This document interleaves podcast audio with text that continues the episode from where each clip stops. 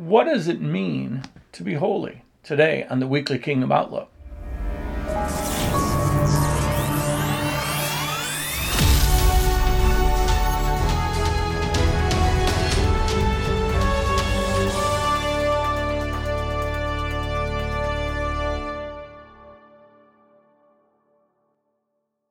Well, greetings, folks. Um, you know, we're doing this wonderful stuff. By the way, I'm Apostle Louis DeCianda. If you haven't uh, subscribed to my channel before and just want to, we've been talking about um, holiness, so we're going to get into that just before we go. Just a couple things.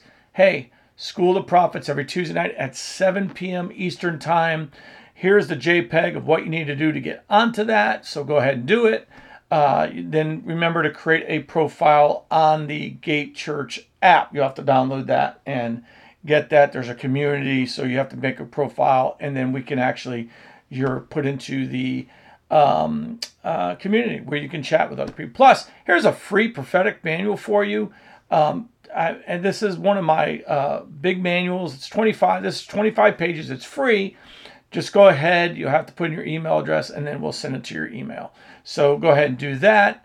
And let's talk about our topic we're going to be on for a while, and that is holiness. Um, you know, I think one of the uh, problems that in our understanding of holiness is we either leave it all to Jesus or we leave it uh, like it's impossible, and those two are wrong. And so it's it's like uh, we tend to find a truth in Scripture, and instead of pursuing the reality, manifestation, and fulfillment of that promise or truth, we tend to just quote it, say it's mine, and we act like it's there.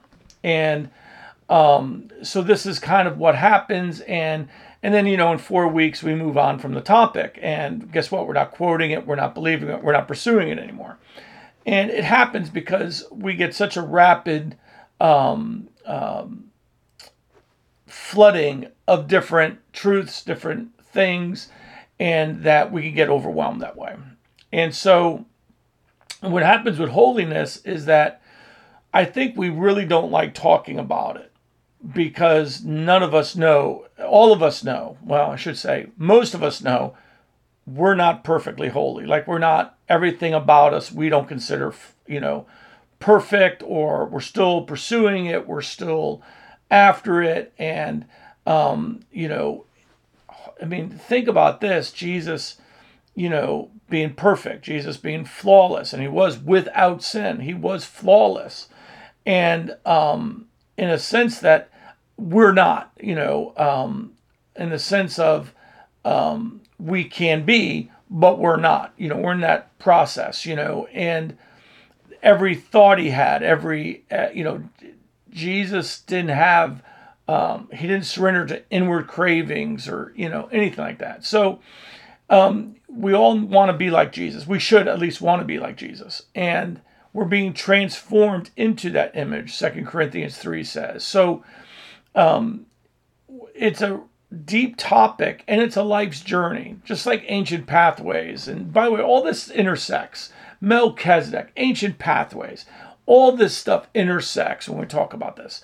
And because it's really just um, a, a, branch off of the trunk of this thing called being like Christ, to be like Christ. That, that's basically, you can sum it all up there holiness, um, ancient pathways, and Melchizedek, and all these things are all branches of be like Christ. And to, to absolutely pursue that and to go after that. And I think that many times we, um, there is such provision made for our holiness, for our um, uh, perfection or our completeness and our in our maturity. There's such provision for it. Doesn't mean that we are automatically there, but but holiness is sometimes presented as separated. You're separated to God. Okay, but that that is such a, uh, a really, by the way, a very weak understanding of holiness.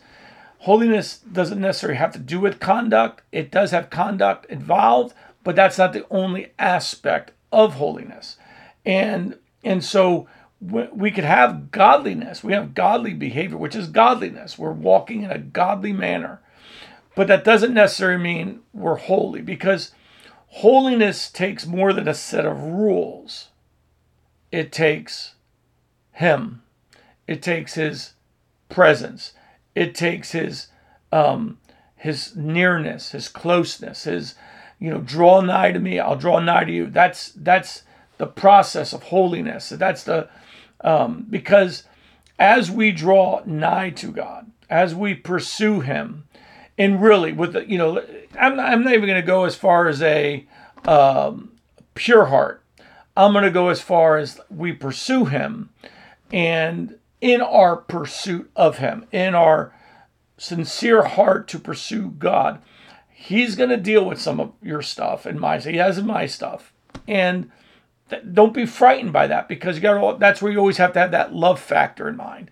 Like god so loves me that this is when god showed me when god would reveal to me somewhere that i wasn't lining up um it wasn't it didn't seem mean. Now it didn't seem to me like god was mean because I, I was very fortunate that early on in my walk, I discovered the fact that the Father corrects those he loves.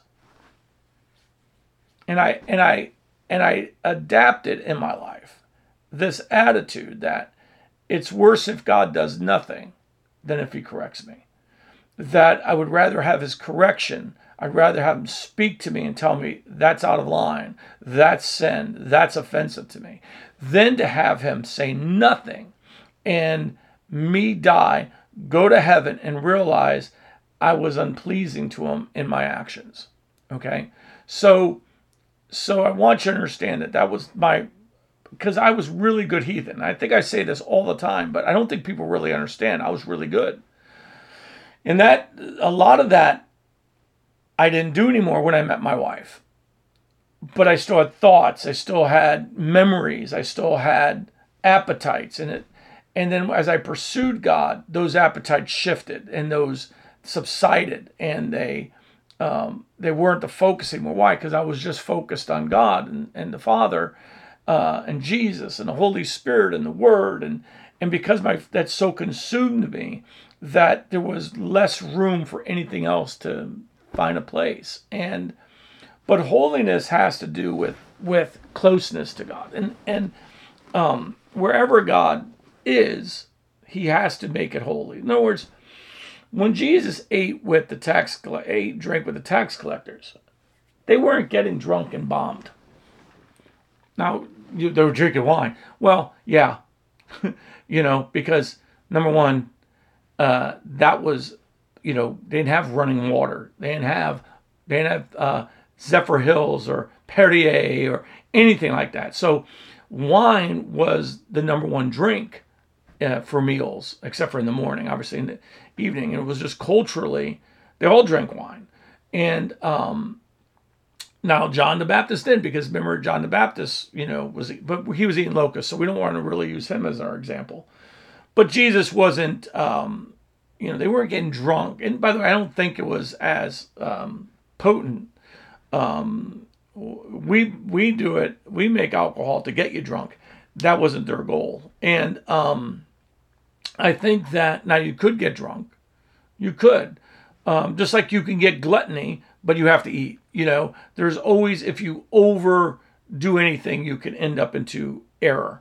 So, so what did it mean to be holy? What did it mean to be um, what does it mean for us to be holy as he is holy? And so there's two aspects to this. One is he has to there's a there's a line in the movie Chosen.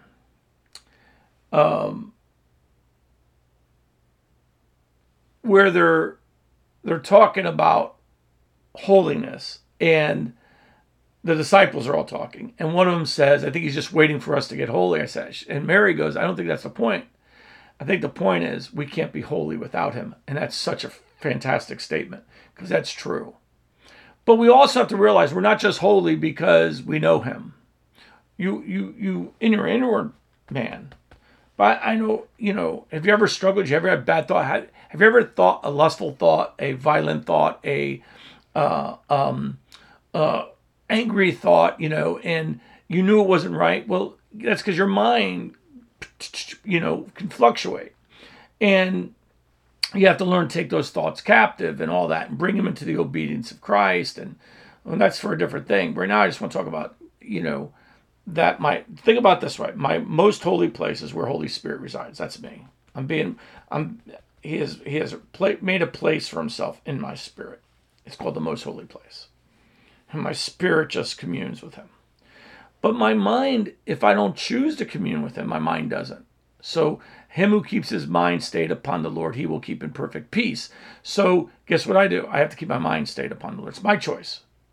And I find, I found what I started finding out that, um, that if I kept my mind stayed upon the Lord, it was way more effective in the way I walked than trying to avoid walking wrong. In other words, if I focused on don't do this, don't do this, don't do this, I'm going to do it. But if I just focused in on Him, I found great more um, uh, value and manifestation of His presence versus trying to avoid something. And so when it comes to holiness, what you want to do is invite the Lord, invite the Spirit into your thoughts, into your life, into your presence. And, you know, He can't do that if you're in sin. You might think you want Him to, but it's our job to cleanse ourselves. So there's a work of the Spirit, there's a work of baptism, there's a work of the Word. All this is involved in holiness. Okay? You get baptized in water, you die, you come up in a new life. Then there is what's called the washing of the word. The word is cleansing my soul and cleansing my thoughts and da da da da.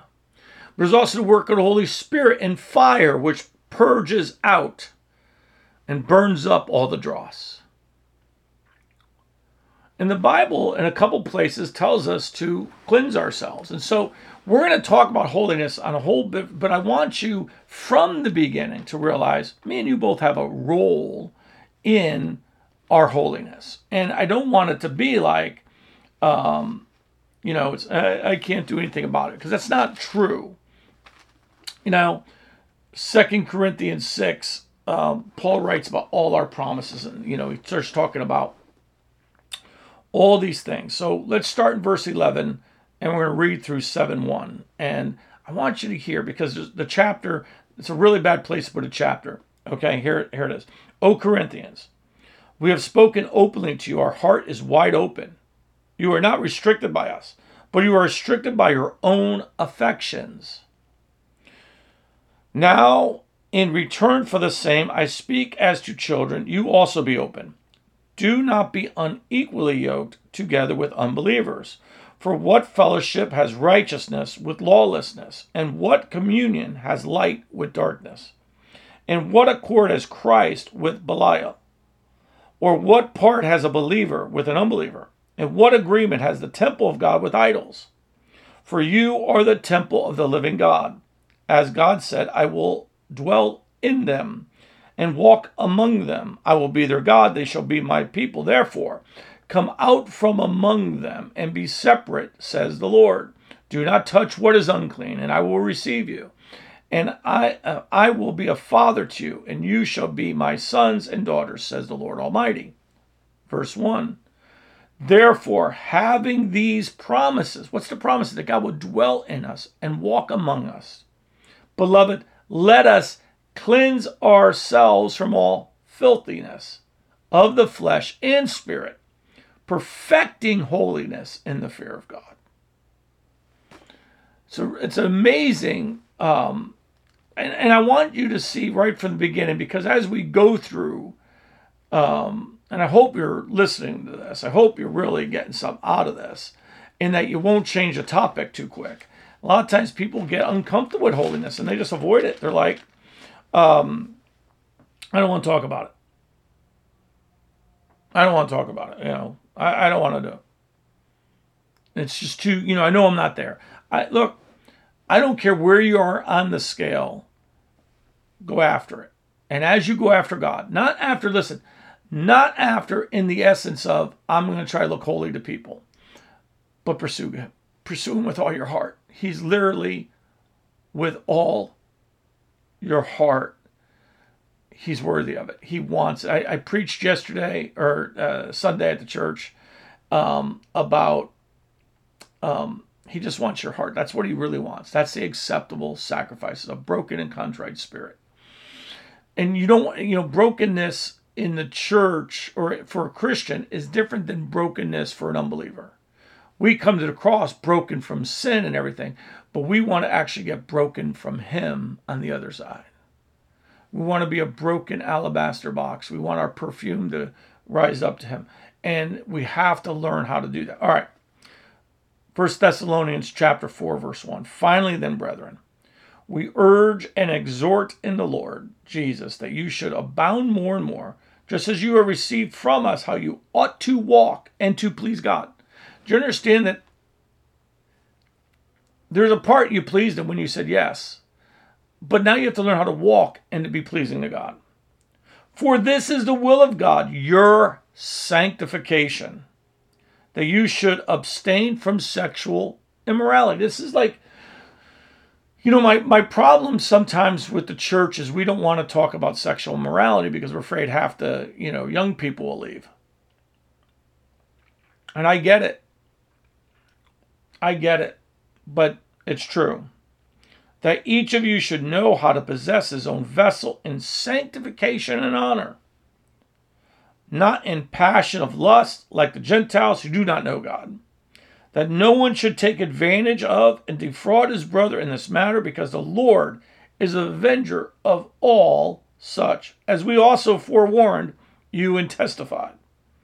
For God did not call us to uncleanness, but in holiness. Therefore, he who rejects this does not reject man, but God, who has also given us his spirit. Amazing, an amazing um, passages of Paul there. Um, and, and I think that there's a, what we get into is this kind of like, um, you know, it doesn't matter. God loves me. And, and, you know, love is a kind of our, um, I call love like our kind of, um, fail-safe safety net. Whenever um, whenever we hit a snag in our life, um, we tend to um, default to love. And it's not that it's a bad default in the sense of God loves me. He does. That's what's so great about God. I mean, He does love you. And the fact you know that is because you know um, you know his name. And I don't think that we, um, I'm just looking up something here, folks. Sorry about that. I don't think that we really understand the fact um, we actually know his name is uh, a is a privilege and an honor, and that it's a it's the manifestation of his love. When God revealed his son to you, he was saying, I love you. All right. Um, I want to uh, read another passage. Um, he's, he's talking about people who have walked away from God. Um, uh, so let's start at verse 15 of Second Timothy chapter 2. We're just going to start there, but you should read the whole epistle. But be diligent to present yourselves approved to God, a worker who does not need to be ashamed, rightly dividing the word of truth. Talk about Timothy. But shun profane and idle babblings, for they will increase more to more ungodliness. And their message will spread like cancer. Hymenaeus and uh, Philetus are of this sort who have strayed concerning the truth, saying that the resurrection is always past, and they overthrow the faith of some. Nevertheless, the solid foundation of God stands, having this seal The Lord knows those who are his, and let everyone who names the name of Christ depart from iniquity. But in a great house there are not only vessels of gold and silver, but also of wood, and clay, some for honor and some for dishonor. Therefore, if anyone cleanses himself from the latter, he will be a vessel of honor, sanctified and useful for the master, prepared for every good work. Flee also youthful lust, pursue righteousness, faith, love, peace with those who are called of the Lord out of a pure heart. But avoid foolish and ignorant disputes, knowing that they generate strife. And a servant of the Lord must not quarrel, but be gentle to all, able to teach, patient, in humility, correcting those who are in opposition, if God perhaps will grant them repentance, so that they may know the truth, and that they may come to their senses and escape the snare of the devil, having been taken captive by him to do his will. That's that's we can get into that forever. What's the point? Is is that we have a role in it's a good word facilitating the holiness of God imparted to us by his spirit that we walk in a way that's pleasing and acceptable before the Lord. And to be holy like him is going to require me and you being with him. We cannot be holy apart from God. Because here's the thing who can be holy like God? Well, it's impossible without him. But with him, it is possible. And it's only with him in his presence. And the closer and the more you pursue him, the more your conduct is going to line up, the more you're going to find the the wonderful presence of God flooding your life, flooding your house, flooding your rooms, flooding your life. It's worth the journey. It's worth the journey.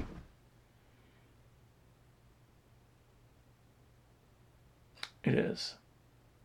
And I hope, I hope that you will, well, I hope that you will decide to walk on that ancient pathway called the Highway of Holiness. And I'll talk to you later. God bless you. Bye bye.